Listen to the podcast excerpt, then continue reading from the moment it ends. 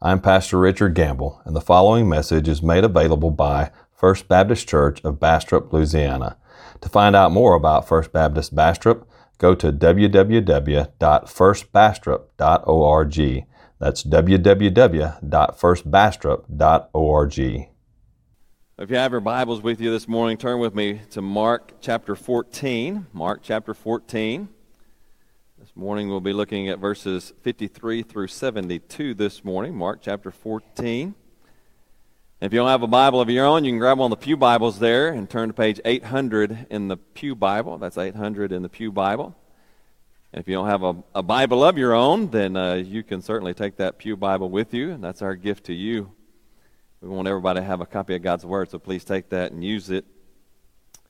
Mark chapter 14, as we continue our study in the Gospel of Mark, looking at the death and burial and resurrection of Jesus Christ as we move towards Easter. As we begin to look at this verse this morning, you know the, the Christian life is a life of adversity. Right? A lot of people don't get that. In fact, there's a lot of people these days who, who try to tell you, well, the Christian life is all wonderful and great and lovely and everything's going to be super, right? You're going to be healthy, wealthy, and wise if you trust in Jesus. That's not what Scripture says. Scripture says that uh, if you're a follower of Jesus Christ in this world that is at odds with Jesus, it's not going to be great and wonderful. The Christian life is a life of adversity. Jesus, for example, tells us in Luke chapter 9, verse 23 If anyone would come after me, let him deny himself and take up his cross daily and follow me. And he's not talking about putting a, a, cross on your neck and, and using it for a piece of jewelry. to take up your cross is to take up an implement of suffering and follow Jesus. It's a hard life. It's a life of pressing back against sin and temptation. It's a life of pressing back against the darkness. It comes with suffering. In John chapter 15, verse 20, Jesus says, Remember the word that I say to you a servant is not greater than his master. If they persecuted me, they will also persecute you. And of course, Paul tells young Timothy, indeed, all who desire to live a godly life in Christ Jesus will be persecuted. The Christian life is a life of adversity, it's a struggle. We're living in a world that is at war with God. And if we're on God's side, guess what? The world has targeted us. The Christian life is a life of adversity. So the question is how do we remain rock solid in our faith under adversity? And that's what our text shows us today. Because today we're going to see Jesus coming under adversity. And Jesus is our supreme example, right? As Christians, we want to be like Jesus. And so Mark sets up Jesus and, and, he points us to Jesus do like this, be like Jesus. And so Jesus serves as our example today. Now, last week we, were, we began our study in the uh, book of Mark, and we were at the Garden of Gethsemane. And Jesus was under severe pressure in the Garden of Gethsemane and he taught us how to persevere under pressure. And he taught us if we're going to persevere under pressure, we got to watch, right? We got to be aware. We got to watch. We got to understand that temptations are going to come, trials are going to come, and we got to understand our own human weakness. We got to watch. And then as we watch, we've got to pray because we don't have it within ourselves. We need God's strength if we're going to get through the trials and temptations of this life. We've got to pray depending upon God's strength. And then we have to submit to the will of the Father. Just as Jesus watched, prayed, and submitted, we must watch, pray, and submit in this world if we're going to overcome and going to persevere under the pressures that this world will put on us as followers of Jesus Christ. Now, Mark continues that study as we continue on in the book of Mark. Uh, just prior to our verse today, we see Jesus is still in the Garden of Gethsemane, and there the, the people come and they arrest him. And as they come to arrest him, all of the disciples, as Jesus told them, all of his disciples fled. They leave him. Uh, it, it, gives us interesting account there of one young man who was with him, and uh, one of the soldiers, one of the people there who came to arrest Jesus, reaches out to grab this young man, and as he's fleeing, he just leaves his clothes. He runs off naked because he would rather run away naked and ashamed than have to go with Jesus and face what Jesus is about to face. So Jesus is completely abandoned by all of his followers. And there, Mark picks up the story as he begins to show us Jesus' first trial before the Sanhedrin court that very night. So, uh, if you found your place there in Mark, I would ask that you would stand with me as we read God's Word. Mark chapter 4, or 14, starting in verse 53.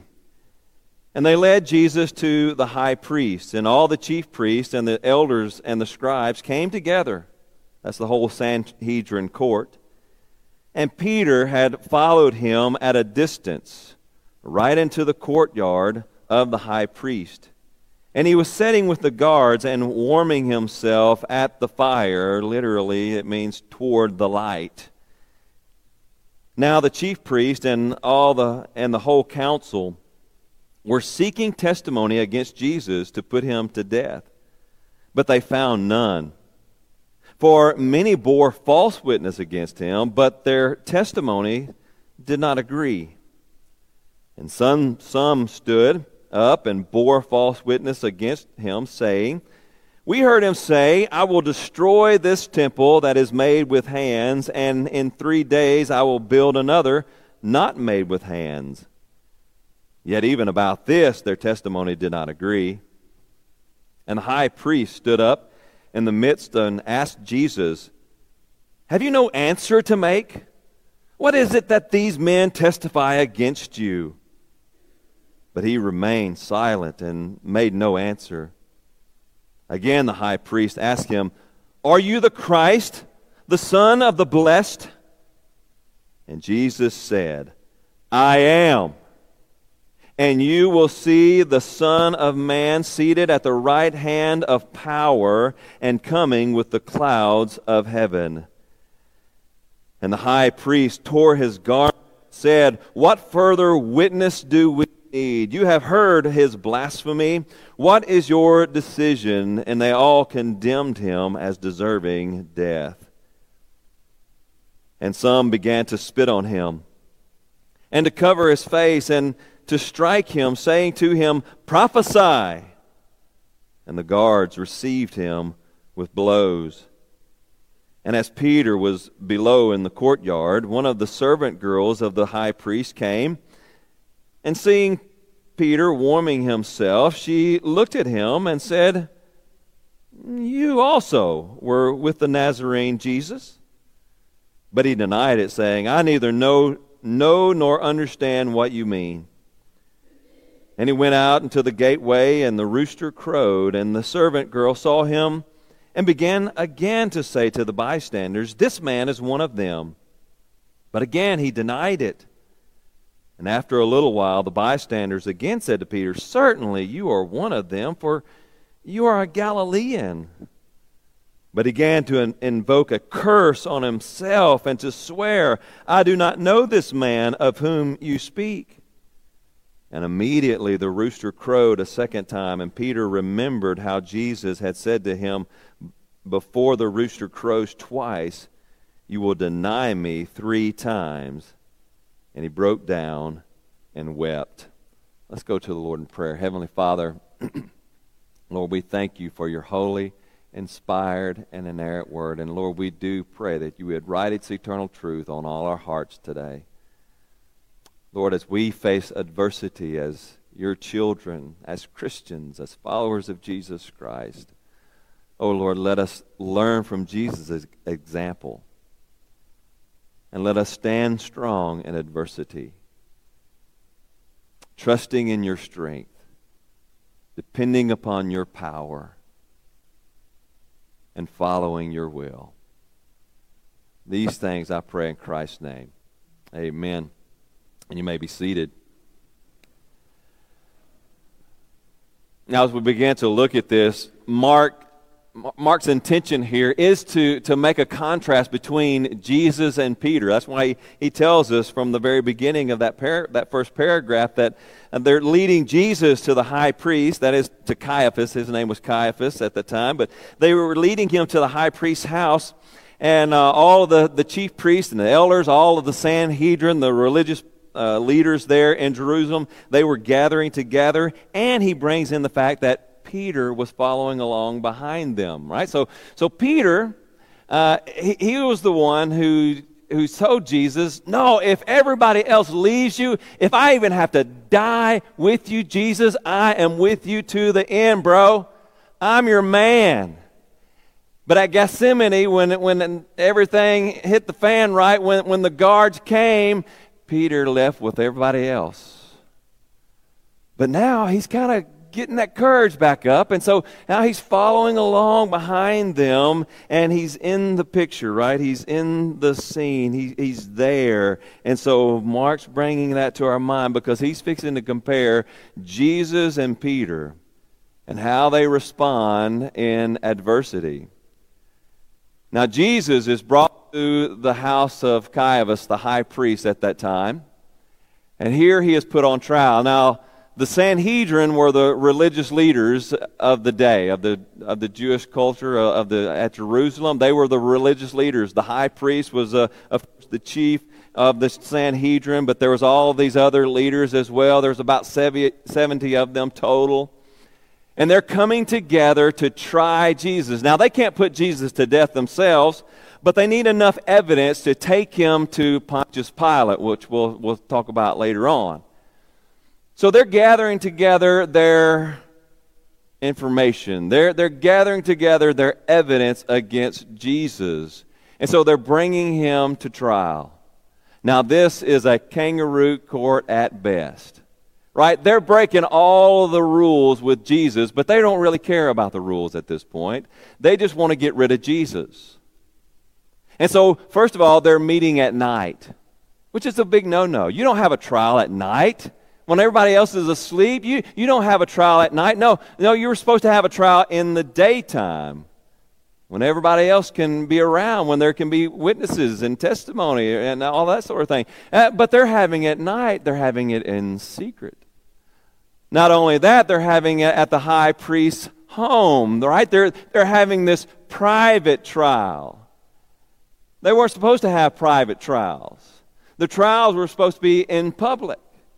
Typically, when the Sanhedrin met, and they would have these little trials, they would meet there uh, somewhere around the temple court. They would meet there at the temple. And so it was an open court. So the other men could come in and, and witness the, the whole trial and see what was going on and hear all the evidence, but they're not interested in that. So they're having it at secret, at night, at the high priest's home. All which was a big no no. Furthermore, they've already set the sentence, right? They, they know what they want the verdict to be. They're just looking for the evidence, the evidence to get the verdict they want. Mark makes this clear because at the very beginning of this chapter in, in Mark 14 1, he tells us that the chief priests and the elders and all the religious authorities, they're seeking to kill Jesus. They want him dead. And even in our text, he, he tells us here they're, they're looking, they're, they were seeking testimony against Jesus to put him to death. They're not interested in truth. They just want Jesus dead. They want him out of the way, right? Because Jesus has come and he's disrupted their system. They were the, the men in charge. They were r- the rulers. And here Jesus has upset the apple cart and called their leadership into question. So they want him gone. And so they're looking for evidence to kill Jesus. And so what do they do? They begin to entertain this false testimony. It's false testimony. You see, they need testimony. Scripture declares that. In fact, Deuteronomy chapter 7, 17, verse 6 says that you have to have the evidence of two or more witnesses in order to, to cast the death penalty. If you're going to put someone to death, you have to have the evidence of at least two, but even better yet, more witnesses, three or four or five witnesses, before you can actually put someone to death. So they're taking testimony. They're taking testimony. They're taking testimony. But all of this is false testimony. People are lining up to lie about Jesus. Now, here again, they're not interested in justice because Elsewhere in Deuteronomy, in Deuteronomy chapter 19, 19, it tells us what you're to do to false witnesses. If you have a false witness who comes and, and testifies a lie about someone, Deuteronomy 19, 19 says if, if someone was found to be false witness, his punishment was, you shall do to him as he had meant to do to his brother.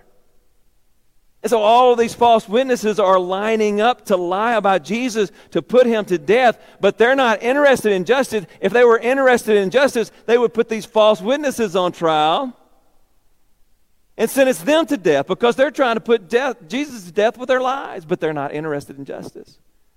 They don't care about justice. They just want Jesus dead.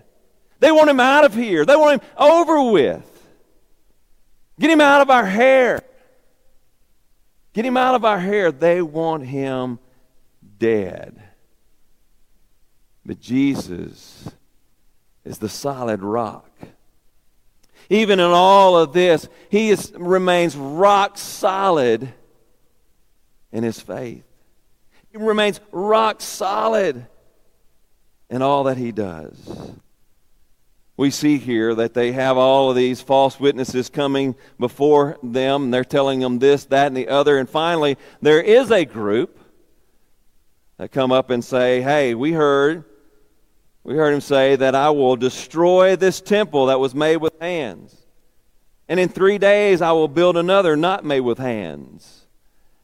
Right? This whole group, this group of people rise up and say this. Now, apparently, apparently it was considered a, a, capital offense if you even threatened the temple.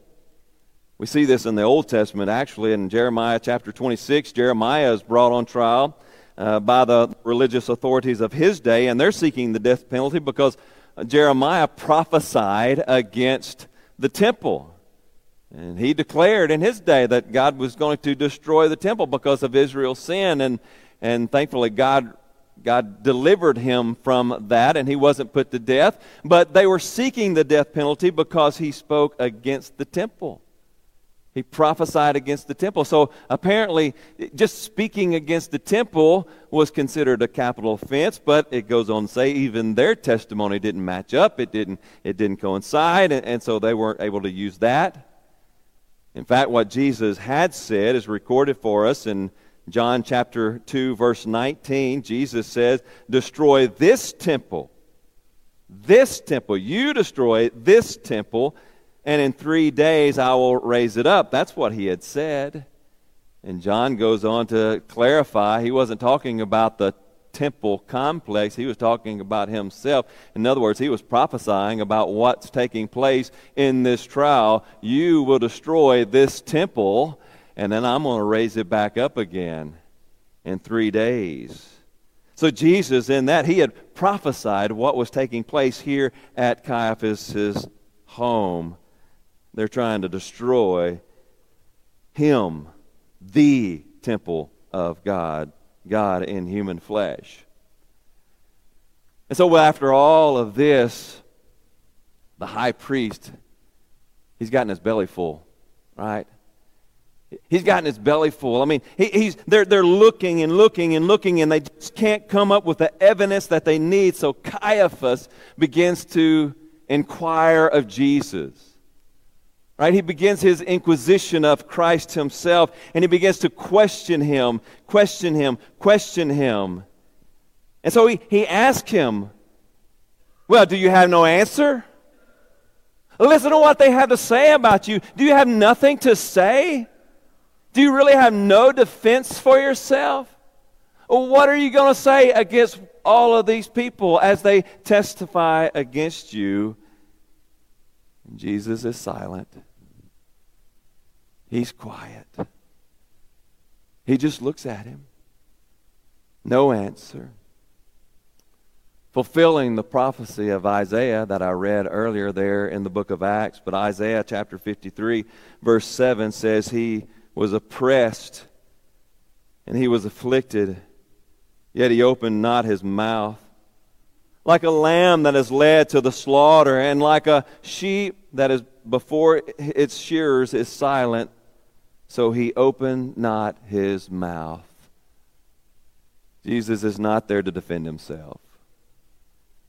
He is not there to fight off their lies. He knows their lies. He knows what they're trying to do. And he's silent. We wouldn't be like that, would we? That's a lie. That's baloney. Don't say that about me. But Jesus rests in the Lord. And before his accusers, he is silent because his life speaks his testimony. The works that he has performed, they speak the truth. And so before his accusers, Jesus is silent. And then the high priest goes on. And he asks them, ask him point blank, Are you the Christ, the Son of the beloved? Or the beloved one, some translations say. Are you the Christ? He's asking him two different questions here. Number one, are you the Messiah?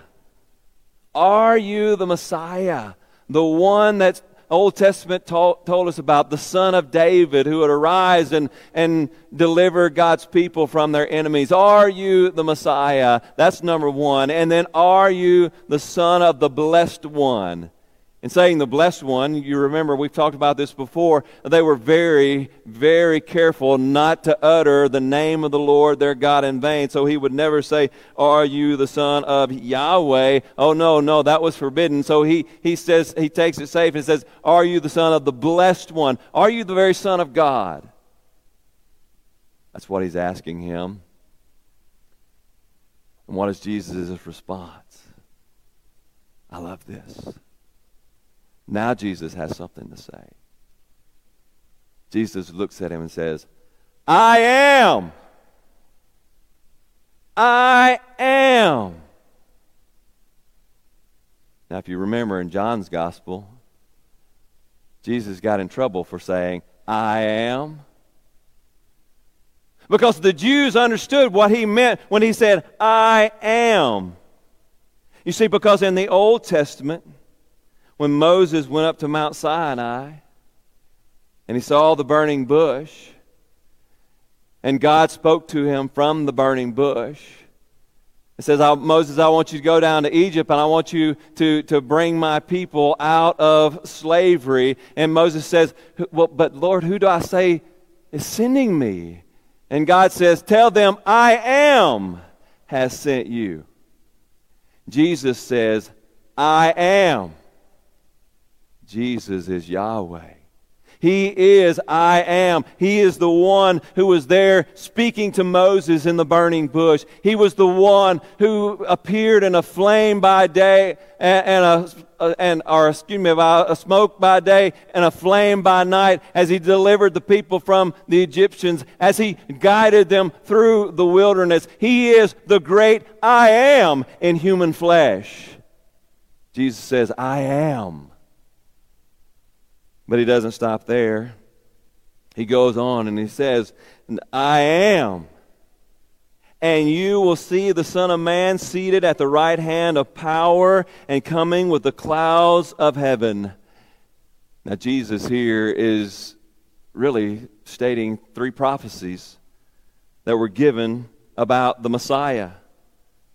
Isaiah chapter 52, verse 8 says, They will see with their own eyes They will see with their own eyes when the Lord, when Yahweh returns to Zion. Jesus says, I am, you will see. You will see the Son of Man. They will see with their own eyes. Psalm chapter uh, Psalm 110, verse 1, the Lord said to my Lord, Sit at my right hand until I make your enemies your footstool. I'll be seated at the right hand of power. And then Daniel chapter 7, verse 13 I saw in the night visions, and behold, with the clouds of heaven there came one like a son of man, and he came to the Ancient of Days and was presented before him. Jesus says he was coming with the clouds of heaven. Jesus is the Messiah that Scripture, the Old Testament, prophesied about. He is I am, God in human flesh, and He is God's Messiah. Jesus said, I am. All that you say that I am, I am He. And so the high priest says, Blasphemy! Uh, he tears his clothes because that just demonstrates frustration. That demonstrates uh, anxiety, right? He, he rips his clothes. Do we have anything else to be said? All right? Do we need any more testimony? You, you've heard with your own ears his blasphemy. And, and sure enough, if, if Jesus were not the Messiah, if he were not I am, it would be blasphemy. But here's the thing Jesus was telling the truth. It's not blasphemy because Jesus is I am. Jesus is the Messiah. Jesus is speaking the truth, but they're not interested in the truth. They want Jesus dead. They just want him dead. But through it all, Jesus remains rock solid under adversity. Why? Because it depends upon the Father's strength. Jesus depended upon the Father's strength. Go back to last week, right? When Jesus was in the Garden of, of Gethsemane, he was suffering, Father, let this cup pass from me. Nevertheless, not my will, but your will be done. Jesus understood his own weakness. You see, Jesus, yes, he is 100% God. He is Yahweh in human flesh, but there was that human flesh part. And in that human flesh, Jesus was weak. And so he went to the Garden of Gethsemane and he fell down on his face before his father and he says, Oh, Father, please let this cup, this cup of wrath that you're about to pour out on me on the cross, let this cup pass from me. But not my will, but yours be done. He prayed, depending on his Father's strength to get him through all of this. And now all of that is working itself out as Jesus faces the hour, as he faces what he had dreaded back there in the garden. Now he's dependent completely upon the Father's strength to get him through. And Jesus stands firm. He is rock solid in the face of adversity because he depends upon his Father's strength that divine strength to get him through. Jesus is the solid rock. Just as Christ is the solid rock, Mark then goes on to, to give us this contrasting view of Peter. Peter, we see, is the crumbling rock. Peter himself is the crumbling rock. Now, you remember, Peter, his name was Simon. You remember Simon? When Jesus found him, he was just Simon. It was Jesus who gave him the name Peter. Back there when Jesus was with his disciples, and he says, Well, who, who do the people say that I am? And all the disciples said, Oh, well, some people say you're a great teacher. Some people say you're a prophet. Some people say you're Elijah, right, risen again, coming again. And, and so they say this, they say that. And Jesus says, Well, who do you say that I am? And all the other apostles, they're kind of like, uh, But not Peter. Peter's like, You are the Christ, the Son of the living God. And Jesus says, Oh, Peter, your name is Peter. Your name is Peter. Your name is Petros. Your name is Rock.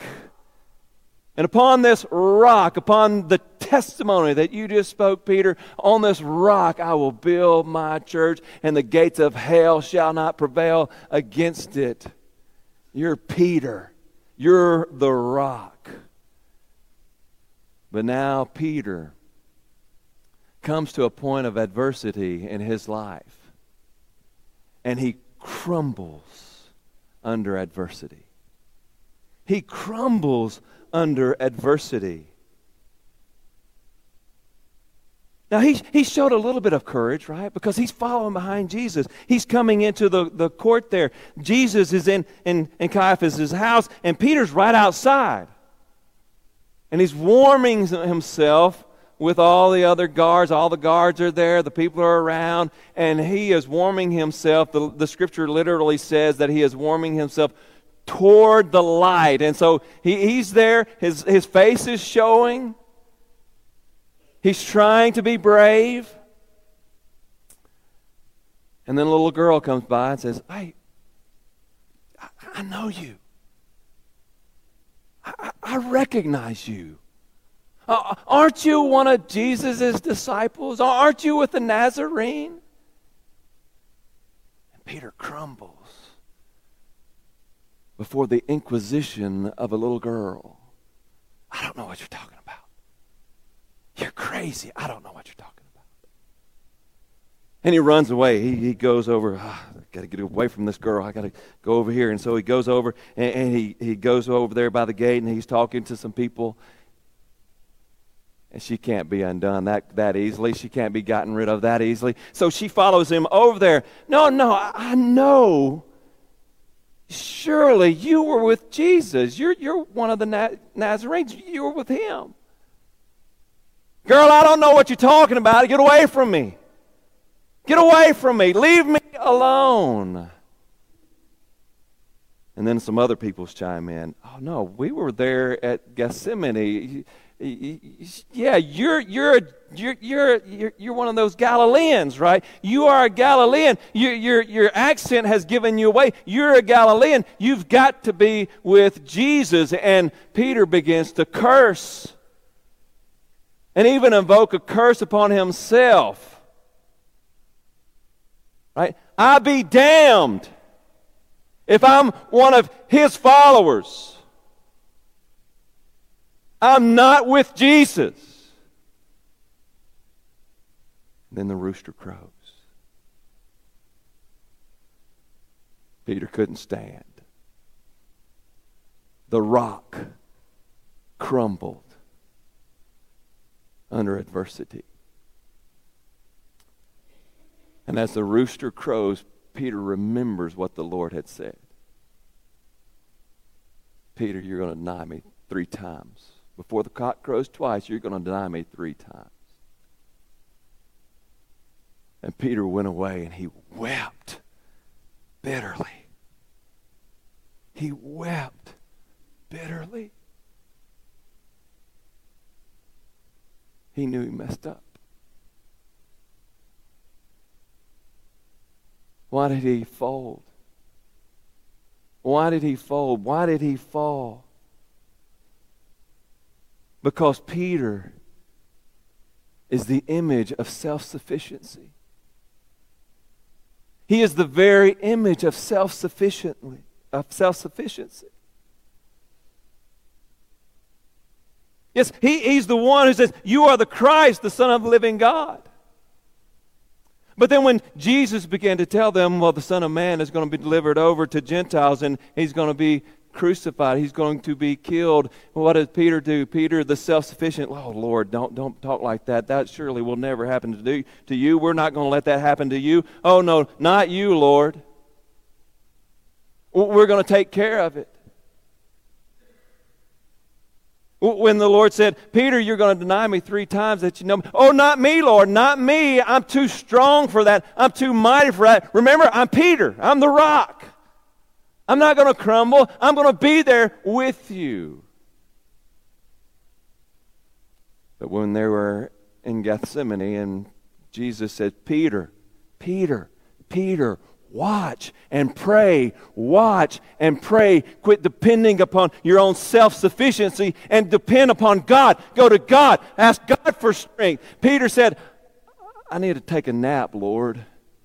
I've got this. And he goes and takes a nap. He's the very image of self-sufficiency. I can do this, Lord. I don't need I don't need God's help. I got this. I got this. I can do it. And when adversity came, he crumbled. He crumbled.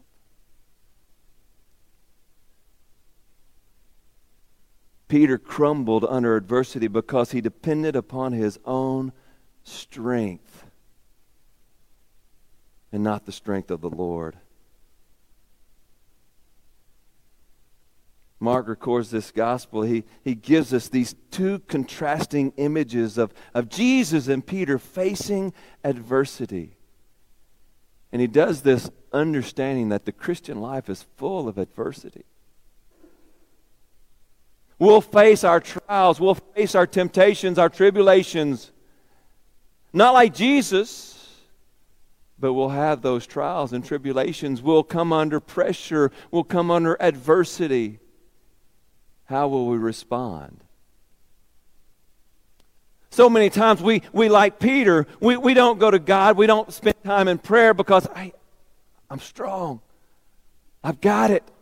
I can do it myself. Like a little two year old, I can do it myself, God. I don't need your help.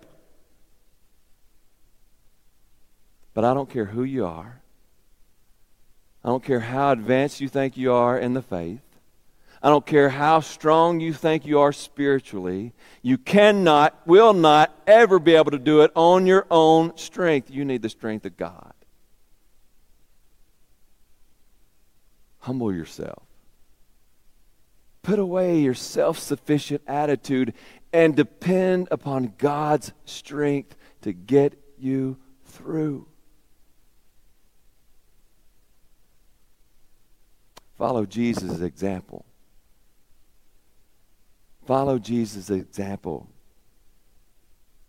Divine dependence is the only way to remain rock solid under adversity.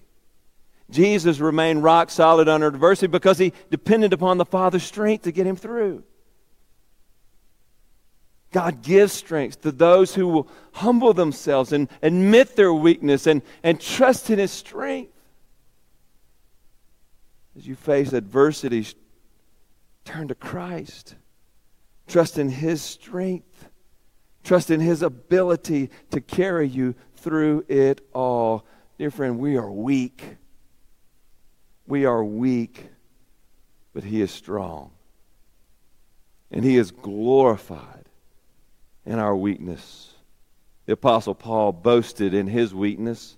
In 2 Corinthians chapter 12, verse 7 through 9, he says, So to keep me from becoming conceited because of the surpassing greatness of the revelations, Paul had received many revelations. A thorn was given to me in the flesh, a message of Satan to harass me, to keep me from becoming conceited. Three times, three times I pleaded with the Lord about this, that he should that it should leave me. But the Lord said to me, My grace is sufficient for you, for my power is made perfect in weakness. Therefore, I boast, I will boast all the more gladly of my weakness, so that the power of Christ may rest upon me. Depend upon the Lord's strength to get you through every adversity. English reformer Thomas Cranmer paints a, a wonderful example of this. Under duress, Thomas Cranmer was, was forced to recant his faith in Christ. He had to write it out, recanting his faith in Christ. Later on, he recanted his recantation. Right? He, he repented. He realized that he was wrong and, and recanting his faith in Christ. He recanted. He repented. And he promised. He promised that if he even had to be burned at the stake, because of his faith in Jesus Christ, he would hold out that hand that wrote that recantation. He would hold it out first to be burned.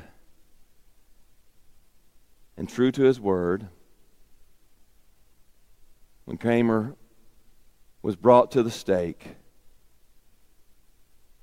and the fire was lit, he held out that hand and he let it burn until he himself breathed his last breath. You see, the first time around, he depended upon his own strength and he recanted. The second time around, he trusted in the Lord's strength. And the Lord gave him the strength to face adversity and remain strong even unto death. How will you face adversity? Are you going to face it under your own strength? No, no. You'll never make it. Depend on God's strength if you depend upon God's strength, whatever you face, even if you go to the stake to burn, even if you're hung on a cross, whatever it is, if you depend upon God's strength to get you through, He will get you through. Remain rock solid by depending upon the strength of the Lord. Now, Peter didn't remain rock solid he crumbled. And he went away and he wept bitterly. And ultimately, he repented. And he began to look at the Lord.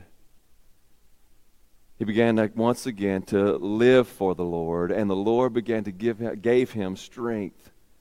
And even Peter himself later on was crucified upside down because of his faith in Jesus Christ. Maybe there's some today that you're living life self sufficient. You're thinking that you can go through this world depending upon yourself. I don't need you, God. I've got it. I've got it all figured out. I've got it. I can do it on my own. But let me tell you, you can't.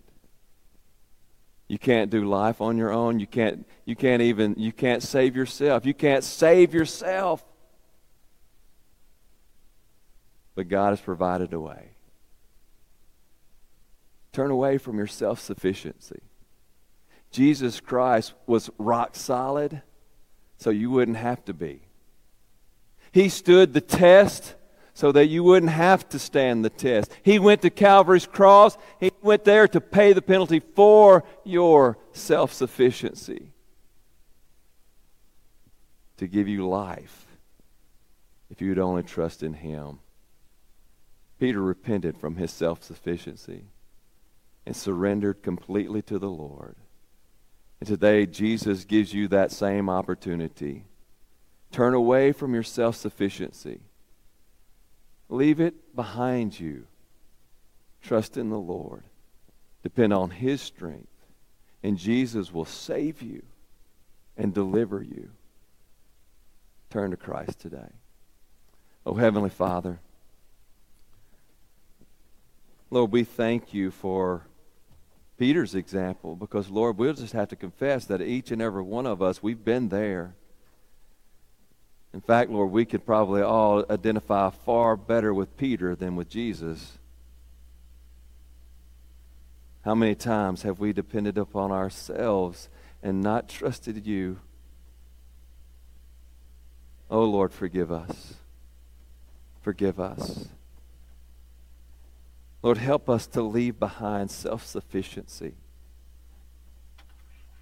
and trust in the power that you have provided for us in Jesus Christ. Father, help us to lean into Jesus, to stand upon Jesus as we face every trial, every adversity that comes to us in this life. And Lord, if there's those, and certainly, certainly there are those today who've never trusted in Jesus, they're depending upon themselves. Lord, let them see they can't do it on their own. And I'll turn to Christ. These things I pray in Christ's name. Amen.